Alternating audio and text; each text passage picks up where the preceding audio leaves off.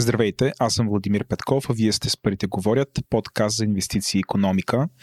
Парите говорят е съвместен проект между мрежата за подкасти Говори Интернет и Капитал. В този брой ще обсъдим какво се случва с криптовалутите по време на глобалната пандемия от COVID-19, каква информация да следим и какво може да очакваме. Важно уточнение е, че този разговор не трябва да бъде приеман като инвестиционен съвет, а си гостът на епизода споделяме личните си възгледи, които ни ви обвързват с каквито и да е действия. Разчитаме, че имате глава на раменете и взимате собствени решения.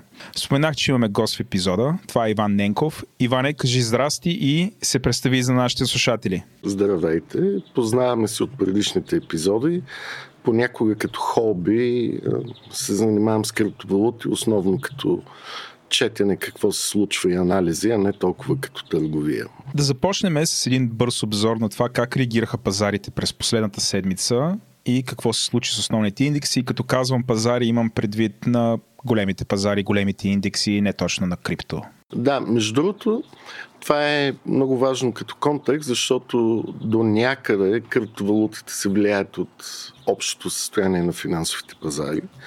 Това, което видяхме тази седмица е доста голямо поскъпване с почти 10% на основните индекси в Штатите. Това се дължеше основно на факта, че а, започнаха да намалява ръста на новите заразени в Европа, специално в Италия и в Испания. Макар, че днес за Испания данните от вчера не са много оптимистични. А, и това доведе до голям оптимизъм на пазарите в щатите на акции, защото хората и инвеститорите изведнъж решиха, че са близо до пика на заразата и оттам насетне ще има малко по как да кажа, малко по слабо засягане на техните здравни системи и по някакъв начин цялата криза ще бъде овладяна и хората ще могат да се фокусират върху това как да се рестартира бизнеса и економиката, защото през март месец и особено първата седмица на април се нанесоха огромни непоправими щети в бизнеса в световен мащаб. Та, индексите са нагоре на акции, има известен оптимизъм. Аз не бих се ангажирал да правя прогнози, но според мен след като излезат реалните данни за загуба на работни места, свиване на економическата активност и негативния ръст на БВП и оттам намалените реални данни за печалби на компаниите и техните нови прогнози, отново ще има едно известно нещастие по пазарите. Кога се очаква да излязат тези данни? Сега приключи месечето, така че този месец април ще видим данни на доста компании. Само да отбележа, че в Штатите не всички компании са като в България да репортват всяко месече. Те могат да се избират по някакъв начин различни репортинг периоди. Тоест за някои компании края на годината не е 31 декември, а може да е 30 септември но без значение, обикновено това е на 3 месече. Важно уточнение, ние с Иван записваме на 8 април 2020. И сега, ако искаш, да видим какво става на пазара на криптовалути в Точно така. тая ситуация. А, аз имам следния въпрос към тебе. Да, разкажи ни какво се случи с цената на основните криптовалути след разрастването на пандемията в развитите економики. Аз мога да ти споделя, че три, така, бърз поглед, разбира се, не съм се занимавал с да чета много анализи, но бърз поглед на индексите на цената показва, че в началото на, че в началото на март основните криптовалути отстъпиха рязко и после започнаха да възстановят стойност. А, какви са твоите наблюдения върху развитието на този пазар един месец след началото на пандемията? Точно така, в началото на март двете основни криптовалути, които са най-търгувани, това е биткоин и етериум, паднаха драматично, почти при етериум почти 100%, при биткоина малко по-малко, но също значително. За да не бъдем голословни, аз мога да кажа, че цената на 7 март е била 243 долара за етериум. Вече на 13 март е била Да, 109 някъде. 109 е станало на около 16 марта. Нали, тук гледам 109-110 долара. Те, то е много, те не са като борсите, криптовалутите, понеже са 24-7 се търгуват и много хора засичат периодите по различни дати и часове. Но подобно нещо се случва и с биткоин от 8900 на 8 март слиза до 4800 на 13 март, т.е. почти 100% падане. Сега, това трябва да кажем, че изцяло беше повлияно от резкия спад на основните индекси по световните борси. Тоест не е имало някакво събитие, което да е свързано с криптовалутите специфично. Говоря за голямо събитие, което да доведе до този спад. И понеже самите криптовалути като обеми се търгуват относително ликвидно, но от по-малка група хора, отколкото пазара на акции и тяхната волатилност е по-голяма, защото на борсите няма как да кажа, периоди, в които се спира търговията, защото цените падат много, както е при пазара на акциите. Това го видяхме няколко пъти на американските борси в началото на март. Както и няма централни банки, които да обявяват антикризисни мерки, които да подпомагат специфично пазара на криптовалути. А, но след това а, криптовалутите тръгнаха към едно възстановяване и да кажем биткоин от 4800 долара за един биткоин в момента е 7200. А двигателя на това възстановяване сходен ли е като двигателя, който възстановява стоеността на индекс като Dow Jones Industry Average? До някъде да. По-скоро хората усещат, че т.е. света няма да се затрие и по някакъв начин се възвръща оптимизъм. Освен това Китай обяви, че излиза от тази пандемия на коронавируса, постепенно отваря бизнесите. Китай е доста голям пазар за криптовалути, между другото, и затова самия пазар на криптовалути така се възстанови значително последните две седмици. А, една странична бележка. Би ли обяснил набързо защо Китай, защо в Китай криптовалутите са толкова популярни? А, поради две причини.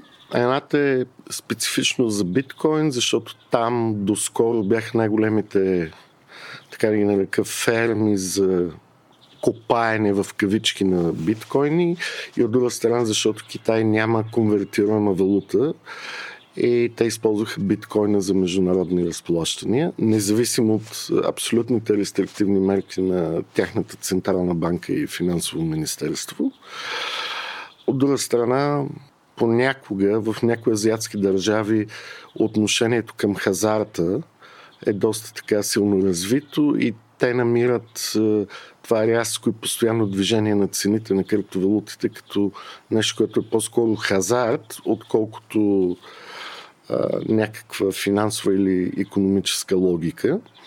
И по този начин как да го кажа, си забавляват мозъка с това движение, естествено с надеждата за бързо забогатяване, което не се получава винаги. Да се върнем обратно на цената на криптовалутите. Ако трябва да направиш прогноза за това какво ще се случи с цената на криптовалутите следващото 3 месече, каква би била тя и другото, което мисля, че всички се питат, да очакваме ли същата волатилност, която забелязахме а, през март а, по отношение на цената на а, криптовалутите? Според мен е абсолютно да. Единственото, което може да кажа, че този пазар ще е волатилен. Не толкова колкото беше през 2018 година, естествено, но ще продължи да е волатилен.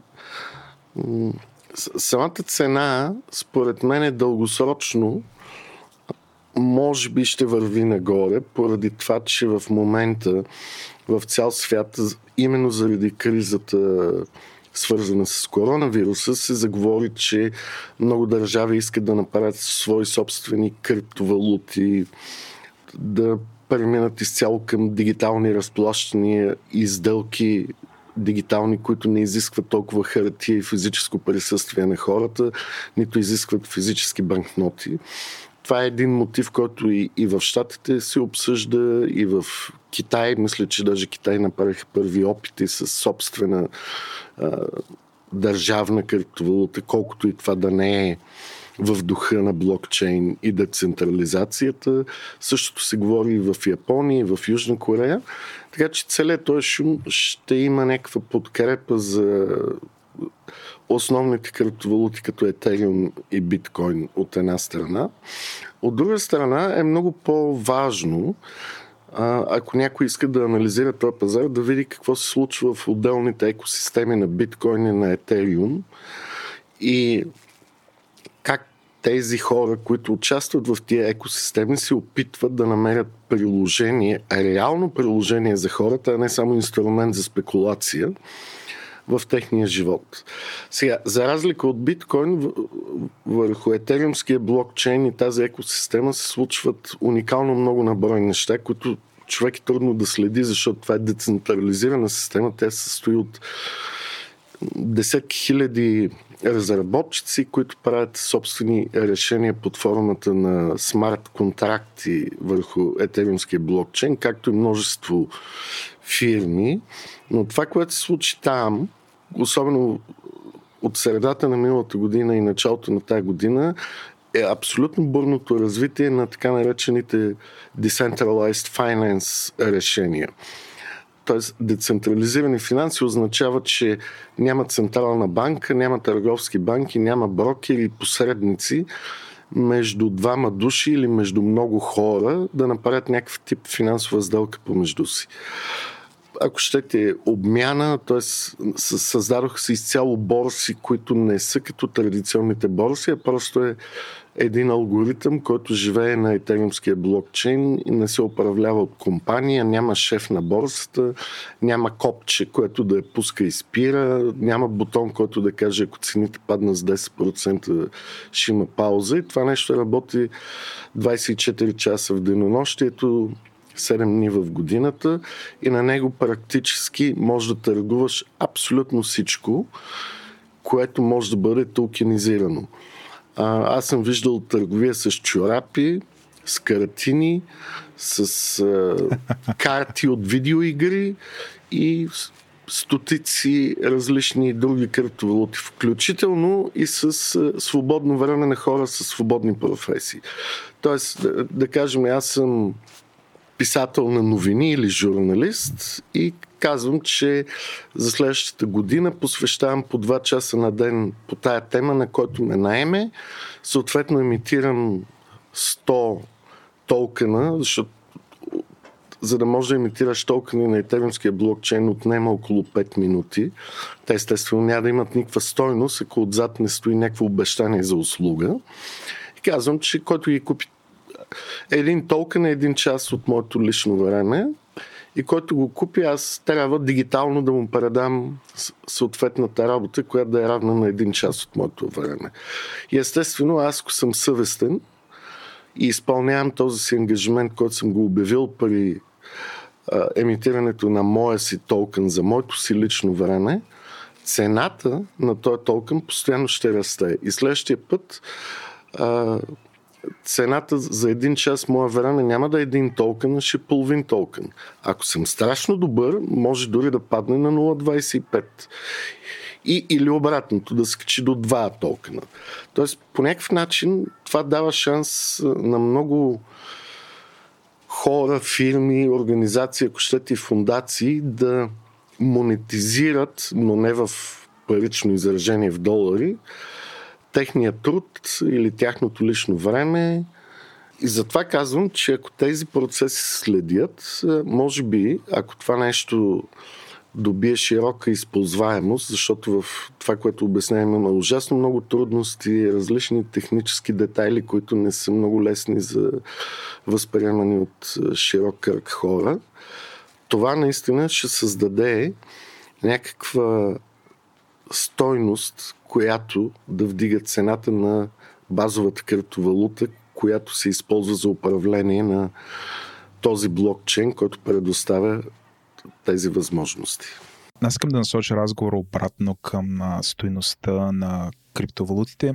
Има експерти, които твърдят, че криптовалутите могат да бъдат обежище по време на криза. Ти споделяш ли това твърдение? А, за момента не, предвид ситуацията през март месец. Тоест криптовалутите все още нямат а, такава масова употреба и за да им расте цената, някой трябва да се харчи доларите или еврото, за да ги купи.